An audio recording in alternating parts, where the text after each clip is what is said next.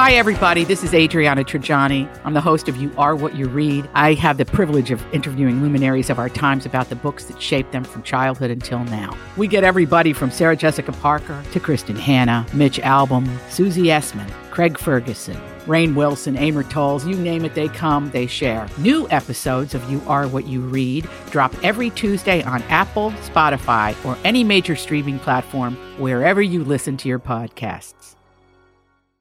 Hour 3 of the Donna and Steve show on My Talk 107.1, everything entertainment, as we hit the 100-day mark. Right? It's been 100 days of the writer strike. Mm-hmm. The Hollywood Reporter interviewed a bunch of writers, 20 of them to be exact, and asked how they were staying creative as the strike, you know, is now at 100 days. And it's kind of interesting to see how these guys and women are, you know, aside from picketing, how they're using their time. Right, right. One guy, Zach Bornstein, he's a writer for Shrinking. Great show. He said he used the extra time to pitch a book. Oh. You know, he's gone to the dentist. He's done, you know, research for a biopic that he wants to write.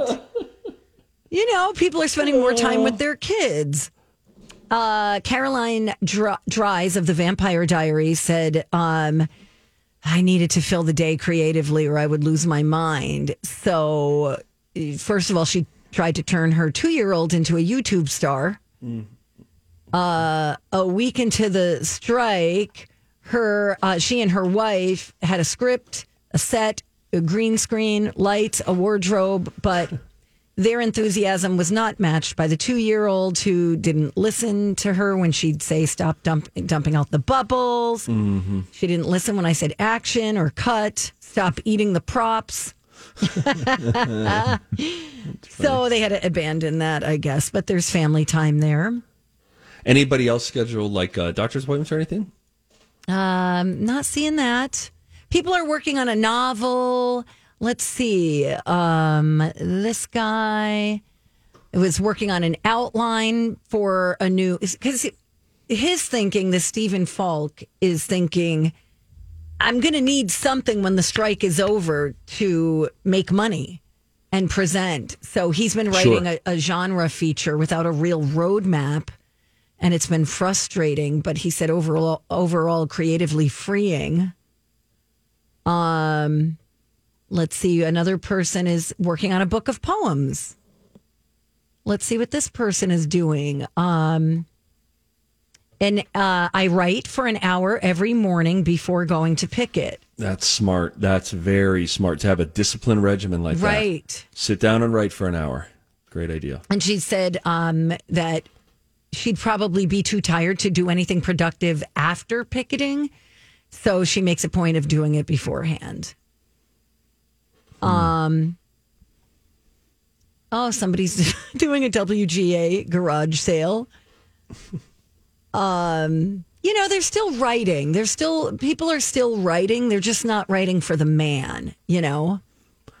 Sure. And that's a great idea that somebody brought up a great point.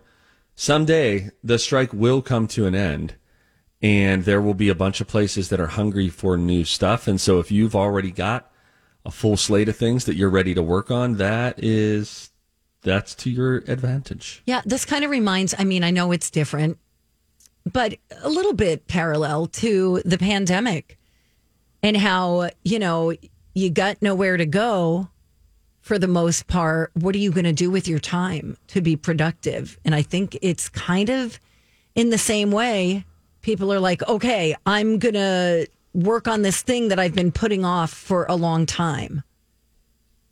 You know, like there are people who've had these ideas and they're like, I've never been able to get to it because I have to go to work every day, you know? Right. How would you pass your time if hypothetically we were on strike? Oh, great question. What would you fill your days with? Would you catch up on the list? Maybe movies and shows you haven't watched? Would you get into gardening? I think I would learn to do something new this time around. You know, I'd go back to learning Spanish. Maybe I like the idea of gardening. learning how to, you know, I don't know, grow vegetables. Thank you. I do have some tomatoes coming, and thank you for asking. You mean they're growing? Or they're yes, and delivered? I'm eating them. I'm just picking them. No, I'm just picking them right off the vine and just popping them in my mouth. Oh, that's great. Little cherry tomatoes? Yeah. They're just little baby buddy boos. Where'd you pick up the tomatoes? A neighbor gave me a splitter plant and gave me some. Oh, that's fun. I know, right? Yeah, tomatoes are fun. People have a good time with tomatoes. They're pretty much no-brainers. Once they start growing, you're like, okay. And I think they thrive in high heat. I think you're right. So the summers that we're getting these next few days, those tomatoes are going to become the size of beach balls. It's good. I'm hoping that my neighbor, a couple of summers ago, he had a, what do they call it? A bumper crop? A bumper? They had a lot of tomatoes. Okay. And he set out a basket on his front porch and was like, here are tomatoes. And then you could go and be like, oh, let's grab a couple tomatoes. I love it. I think I would also start cooking. Cooking? I mean, I cook, but I would start like having fun with recipes and doing that kind of thing. No. What? You could still do that. I know, and I will. In the evening, you will. That's easy to say. You don't know me. I do pretty well. Here's my thing. I hate shopping. I hate grocery shopping. I know I could do Instacart, but no, I need to tangibly touch things and see things. And oh, you want to know something? I was shopping yesterday. Thanks for asking. Oh, really? So we did a pickup order at Target, but then there were items that they said they didn't have, but they did. They were inside of Target. I don't know why the site was showing. So sometimes that gets a little finicky. So I go in to pick up some things. I got a little almond milk. What do you want? I go to get some produce. Apples, bananas. I was like, where's the bags? Oh, I can't. Where are the bags? Because the jazz apples were loose. They were to be handpicked and put into a bag.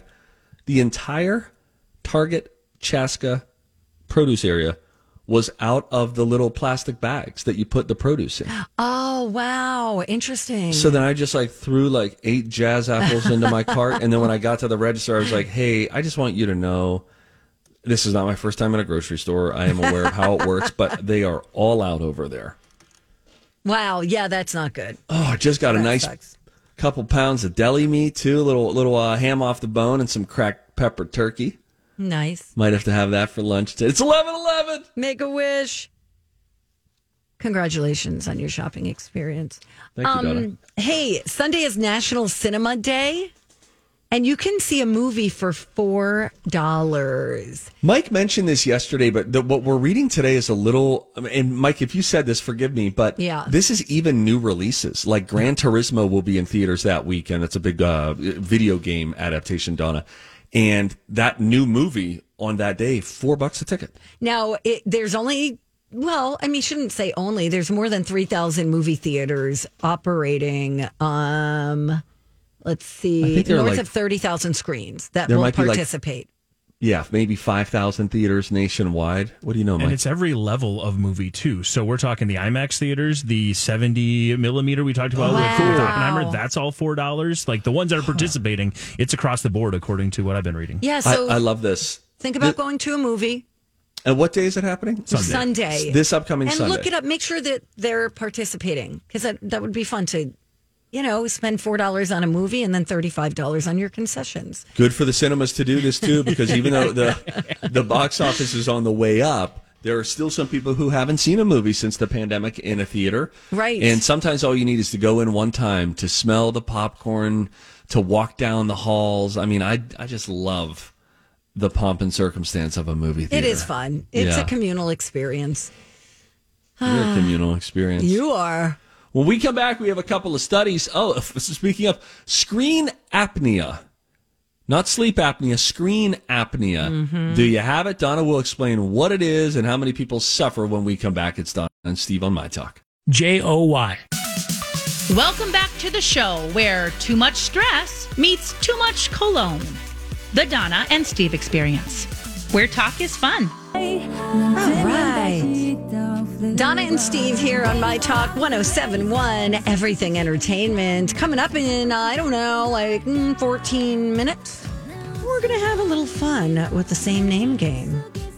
That's right, Mama.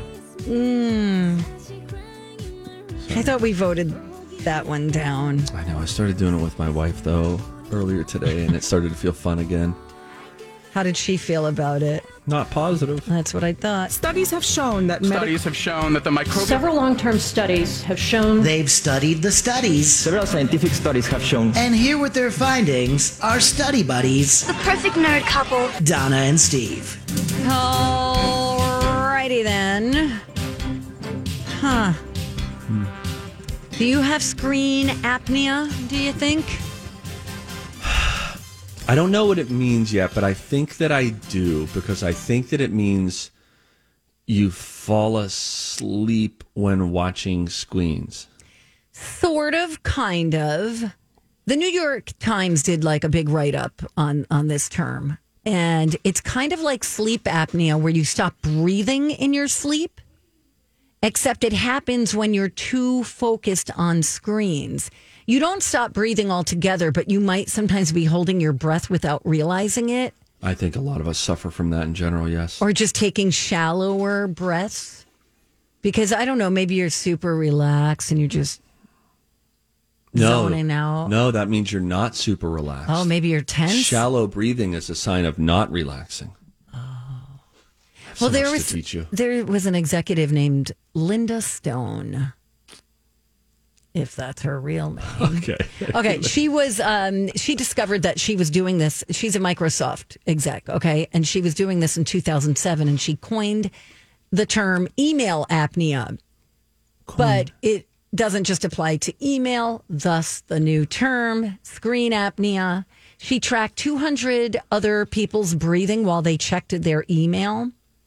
And she found 80% sometimes held their breath or altered their breathing. And it's part of our body's stress response to any sort of stimuli. What happens is our nervous system kicks into gear just in case there's a threat. Then our body responds by slowing our breathing to help us focus. What in the heck? This is crazy. Cats do it too, by the way, when they're stalking a bird. Oh, really? Right before they pounce, they tend to freeze and they hold their breath.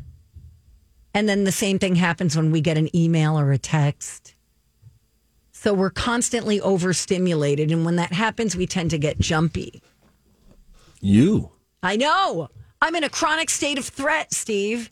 I have witnessed it for years. And it seems like just an utterly exhausting way to go about one's day. I walked out of the studio yesterday. And so I'm walking out, and then coming from behind me, I hear, "Hi, Donna," and I went, "Ah!" And he goes, "It was Grant." And he goes, "Donna." I whispered it. I go, "I know, but I was focused. I get like hyper focused, and like I'm in a bubble, and nobody's supposed to be around my bubble." And then I don't like when you talk about your focus, because when you say this, you then make it sound like it's not a character flaw, but this is like, if only other, you would experience the jumpiness if you were able to get as focused as I do on my work. And just so everything else fades away. That's how it reads when you say it. All right, let me try it this way. Okay. I get in a zone. Still locker room talk, but go ahead. Oh, I mean, I don't know how else to say it. I'm super into what I'm doing. Like, I didn't realize Bradley was standing right behind me before, and he literally had to open the door, close the door, walk over behind me. I did not know he was there. I would say the less than you're being super focused, I work too hard, I care too much, barf. Why did you say that? You are unaware. You lack maybe awareness? Just general awareness. Okay, that's fine. Because, like, for instance, when I'm at work in the studio, I know during that time, at any given moment, I'm aware that someone could come into whatever room I'm in, because I am not in a solo chamber. I'm not in the hole. I'm not doing time at Alcatraz. I'm in a public place where people work, so the door would open. Donna, though, I just get so hyper focused on my work, and I care so much. And then somebody opens the door, and she's like, "Why? oh my, why, oh gosh, you're here. And I'm thinking, just enter the building and say, people will come into the room that I'm in, and they're not gonna hurt me. Here is a trick that might help you, those of you who are suffering from screen apnea. If you catch yourself holding your breath, try sighing out loud. Ah. Totally works. Studies show it might help reset your breathing and get you to start taking deeper breaths again. I am a big sigher in bed. Oh, no, you're one of those. No, but hear me. When I'm figuring out if I'm going to lay face down or on my back, when I get into the bed, if I like change a position and then because I kind of sleep like I'm on a spit, like I'm sleeping in a rotisserie. Yeah, me too, exactly, all night long. Very common for me, especially during the trying to fall asleep stage of the game. I go from my back and then I go over, mm-hmm. I find my spot and then I'll let out. Ew. And sometimes it will feel so good that I'll let out a second one. Not at the same volume, but still another noticeable sigh. But groan. It's pleasant. It's not like... No, yeah, it's not exasperated or fresher like, with what a day. It's like... Yeah. Why is everyone talking about Novage? That kind of thing. It feels really good. I do.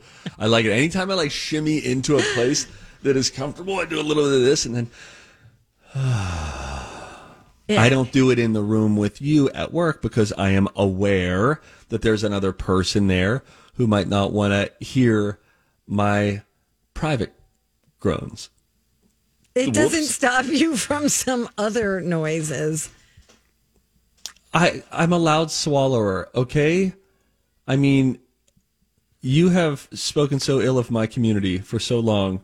My fellow loud swallowers know. All we're trying to do is friggin' hydrate up in this biatch. Most people hate you, just for the record. I'm just trying to swallow, Donna. Just maybe do it off the microphone. It's not even, the microphone doesn't have anything to do with it. You do this. The other day, I was in the bedroom. I'm drinking water. Again, I'm hydrating, trying to be the best husband and father I can be. And my wife was like, are you really swallowing that loud? I'm swallowing. I'm surprised she didn't just punch you right in the jaw. Because that would be my natural instinct. Maybe chop you in the neck. I don't know. Right in the throat. Oh, man. What a world out there, huh, guys? Good day, everybody. Hope you're having a good one. Yeah, definitely. Don't forget to play Powerball, whatever. Yeah. We don't have time for this, but there was a little cute thing online. Did you have living room parents growing up or bedroom parents? That's funny you say that. Were they the ones that just sort of always hung out in the bedroom and you only go in if they sort of invited you in? Or were they living room people who were just always out in the public space until they went to bed? My parents were living room people, right? Mm-hmm. Me too. I'd go over to my best friend Mary Ellen's house. Her parents were never to be found anywhere. They were watching TV laying on their bed. They just didn't want to be near all the noise. I don't blame them. I get it. It's noisy a lot of the time. You have a lot of kids. Oh, my God. I feel your pain. Love them, but boy, is it loud in here sometimes. No, I'm kidding. Let's take a break. We're going to play the same name game when we come back. Donna and Steve, it's My Talk. Hey, it is Rocco for Crescent Tide Cremation Services. I talked to my mom this morning. She's still around. She's in her mid-70s. But she's made plans for when it is her time, and she did that for a few reasons.